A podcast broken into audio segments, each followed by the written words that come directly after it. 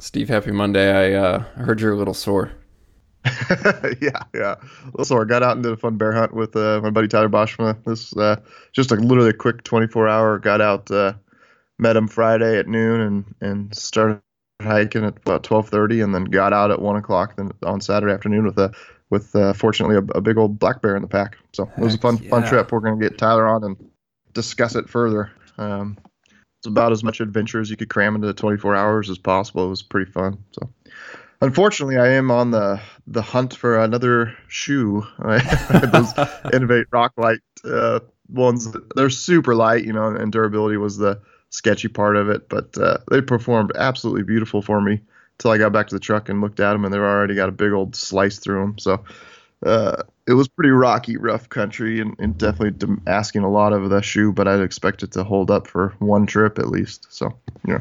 Yeah, so seeing photos and videos of the country you guys were in, it doesn't shock me that you have a durability issue with a super lightweight shoe. Um, on that terrain, though, you're still happy with with how they performed, grip and all that. I yeah, I, the grip was fantastic because it was really rocky. Um, just really rocky country. And just we got cliffed out one time where we're literally working our way down, just like you know holding on to rocks and uh, whatever was growing off the side of the hill just to keep from sliding down the mountain. And and the grip was phenomenal. Um, and uh, yeah, they they worked great. I was really really happy with them, and feet felt great the whole trip. Got a little hot coming down, really steep. Uh, once we got the bear in the packs and had to we had to drop down about 1500 feet, which was just about you know as steep as it can get. Um, feet got a little hot there, but that was it. They and performed absolutely beautiful. But that's the uh, downside to lightweight stuff. You're not going to get three, four seasons of use at it. That's for sure. But you yeah. hope at least one and not just a trip. Yeah. Yeah. Well, I can tell you're all excited because you just dropped an F bomb, which is you, are normally so good at turning it off, man. Now I got to edit it. Yeah. Steve's excited. Oops. I like it. Yeah, it was a fun trip. I had a blast, man. It felt so good just to get out and get some fresh air, get in the mountains, you know, sleep in a tent for a night. It was great. We'll chat more about it. We'll get Tyler on and, and dive into it for sure. Um, yeah, let's hit some listener cues. We're kind of short on time this morning, have a lot going, and actually a, a podcast scheduled, so we got to get cruising here. Um, actually, first we'll hit this. A good tip, I guess, from a listener. You know, we've been doing that Pack Essential series.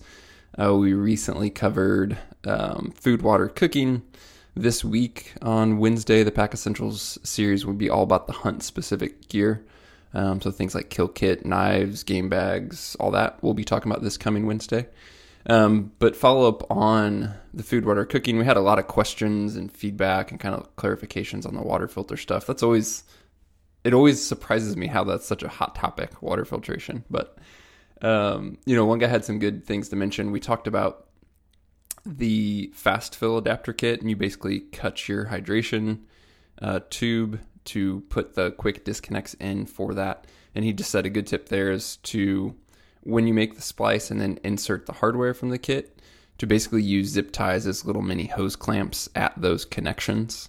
Um, I haven't had to do that on some tubes, and on other tubes I have had to do that. I guess just the tolerances of how soft or you know the inner diameter of that tube. But I couldn't remember if we mentioned that in the show, and that'd be worth mentioning for sure.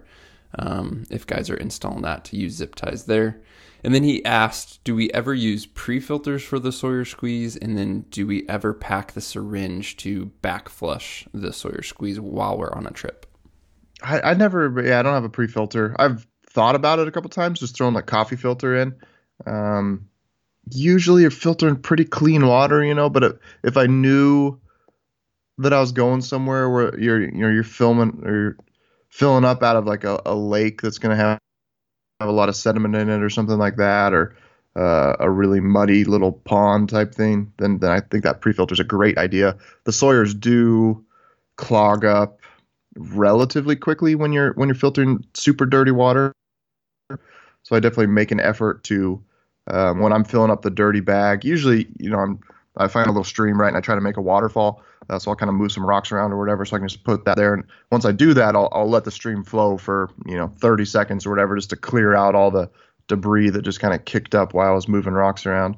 So I'm getting as, as clean as possible water in there because it's I've definitely noticed um, times when I've had to filter really dirty water. You know, just lots of dirt and and stuff that gets in there uh, that the filter's going to clog up. So in that scenario, I've um, you know, to be honest, I used to be really good about back flushing and using the syringe. Uh, I would just do it after every single trip. the Sawyer, like we, so we use the new, um, I believe it's called the Micro. Um, they have a, a mini, which is kind of worthless. I, I, tried one for a little bit. It clogs so fast, and the flow rate is really slow that it's just not worth the you know one ounce of weight savings or whatever.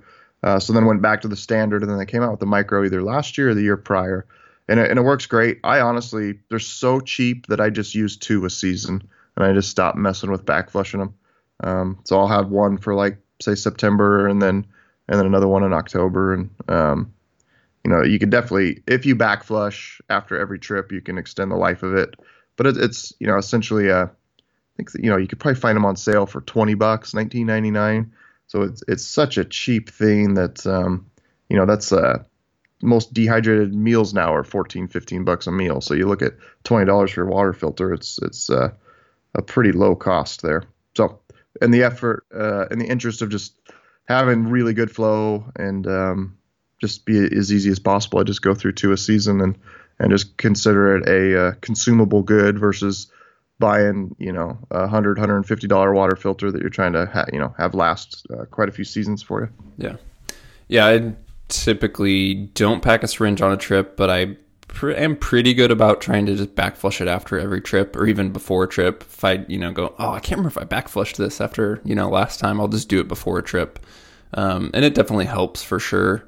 Um, it's also noticeable, you know, because I've tried to extend the life of mine quite a bit, even though they're relatively cheap. But then you go to a new one and you're like, holy cow, I forgot how good this thing works, you know, because you yep, know that yep. it basically just backs up over time. It's not like it just stops working. Um, you just get slower and slower flow, and you kind of get used to it. And then you go to a new one, and it's pretty amazing how fast they are. Um, but yeah, same with you on a pre-filter. You know, worst case, you can use a shirt. You can use all kinds of stuff if you just get into a desperate situation. But most of the areas I'm going into is good running water. I'm not, as you said, getting it out of standing um, sources. When you said coffee filter, it also made me think, uh, you know, on a good number of trips, I'll do the gravity packs from Dark Timber. Um, and then you basically have that little bit of trash, right? That's the the little basket or the little filter. It's like, oh, you could just totally shake one of those out and keep it in the pack, and then basically that's dual purpose your trash into a pre-filter. That's a great idea. I like it. I'm gonna start doing it, man. I didn't think of it yeah. till a minute uh, ago. uh, on the uh, the uh, fast fill adapter kit, the tubes, yeah, I've definitely ran into some. Uh, just depends on the manufacturer of the thing. I think they're all trying to hit a standard inner diameter, but I've definitely have some that are super loose and and some that are super snug fitting. So just, uh, I guess if you see it popping off, yeah, have a little zip tie in your pack and you can tighten that up and then you definitely wouldn't have any issues. Um, let's see.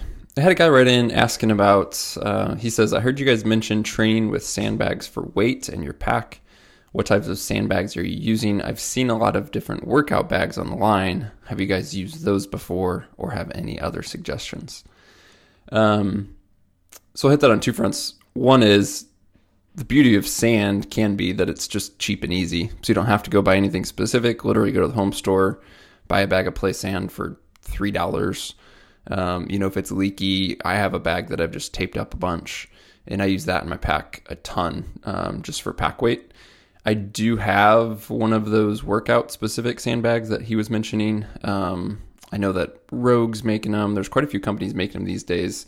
I've had one for, gosh, probably six years, I think, from Brute Force, which was one of the first companies kind of making those specific bags um, for workouts. So I do have a brute force sandbag. I do use it independently, um, you know, for workouts, but then also throw it in the pack as well. One of the things I do like about it is the version that I have. You have the sandbag itself, which is like the shell, and then they basically have their fillers, which is what's holding the sand. And I, I don't remember the specific model, but mine came with two uh, filler bags, one larger, one smaller. So I essentially have one. The larger filler bag has 60 pounds in it. The smaller filler bag has 20 pounds in it, And so it just makes it really easy if I want to go from 60 to 80 pounds to be able to do that. Um, or I'll take uh, this 60 pound bag and then add, you know, a little 10 pound weight plate inside of it uh, to make it 70. So it does make it easy to scale with those, and they are really helpful um, for workouts if you do a lot of at home stuff, which I do. Um, but Steve, any other tips on sandbags specifically, or just good items to use as pack weight? Yeah, I mean, I have not found anything better than sand. Well, actually, water. Um, but water is such a pain in the butt. Yeah. That uh, we've got our. If you have a like 3200, um, and then you have a dry bag, you just fill that thing up, and it's. Uh, it was actually it's great workout because that water it's kind of like acts like meat, but even amplified, where it just kind of squishy and shifts on you. So when you're hiking, you're using a lot more. Um, sounds funny, but you're using a lot more stabilizer muscles than you think. That just because that is just moving on you every time you take a step, right? Um, and so water's been the best thing, but it's it's such a you know inconvenient thing to do, and um, you just got to fill that up and hope it doesn't tip over or leak and uh, something like that. So sand is definitely the cheapest, easiest, best. The one thing I do is is I try not to have the sandbag like I've seen guys take it and just wrap the ever living crap out of them with duct tape and, and really turn them into like a, a brick. They get really, really hard. My preferred ones are, are sandbags that are just very loose. Um, and I'll just slap that on the frame panel and strap it down so that, um, again, it's acting more like meat and it's, it's less, um, you know, it's not as hard and more just kind of pliable. So, mm-hmm. uh, yeah. but that's it. Yeah. It's, I've probably got six or seven sandbags in the garage, just got over the years for you know different testing or whatever, and uh, yeah, they're always three to six dollars, and um, just gonna last you forever. They work great. They don't do any damage to the pack. You know, some guys sometimes we've seen guys strap dumbbells inside of it, and while that's great, um, you know, especially a metal dumbbell is gonna have some hard edges and, and rub on things, and um, rather just much rather have you use sand. Yep. Yeah, and we got I mean customers using all kinds of stuff from dog food to pellets for their smoker to water softener, salt. I mean, there's endless options, I guess, on what you can load on the pack for frame. But like you said, Steve, the most important is anything hard, um, such as a weight. You just want to make sure it doesn't have edges when a lot of the metal dumbbells do. If you're doing like a rubber coated dumbbell, you're probably fine. But um, yeah, small edges on that stuff can be abrasive and, and tear. Speaking of, I don't know if you have much experience on this, Steve, and I'll say up front I have zero experience, so we, this may be a dud question for us to answer. But this guy basically wrote in was asking. Uh, he uses a stove system, does some later season hunts, so it's a packable stove. But he said even when it's broken down, those parts, um, you know, they're hard, they're oddly shaped, they're sharp in some places, and they also seem relatively fragile. So, do we have any advice for packing in a stove, um, you know, a tent stove? in our pack systems. Um, made me think of you know this question as we just talked about those sharp edges. Like a, a fireplace stove. Yeah, yep. So he's running like a TP oh, in okay. a wood stove. So okay. yeah, not a not gotcha, a Jetboil, gotcha. a wood stove. Yeah, that's. Um, I was talking about Jetboil at first. Yeah, so that packs down. He's saying you know those components are sharp and oddly shaped, and basically, what's the best way to pack in um, a packable wood stove on the pack system? Yeah, interesting. I don't know. Uh, the one time that I've did it uh, was helping a buddy on his mountain goat hunt, and he had a seek outside thing, and the whole stove just fit into this. Um, let's say it's it's like two or three inches kind of deep, eight inches wide, and twelve inches tall, or something like that. And it was in this little Cordura bag with a zipper on it. Um, so I, it was just all in that little package, and I just put that. Um, I'd already had my pack completely loaded, so I just put it put it in the load shelf area of the pack and and sucked everything down and off off we went. So um, yeah, I'm not sure what stove he's got. If if it is, yeah, I would suggest you want some type of you know little bag to put that in, and then whether it goes inside the main bag or or in the load shelf, that's probably going to be the best way to do it. But um, yeah, I, I would. Uh, there's some definitely sharp little titanium edges and things like that. I wouldn't just want to throw that loosely in the pack for sure. So got it.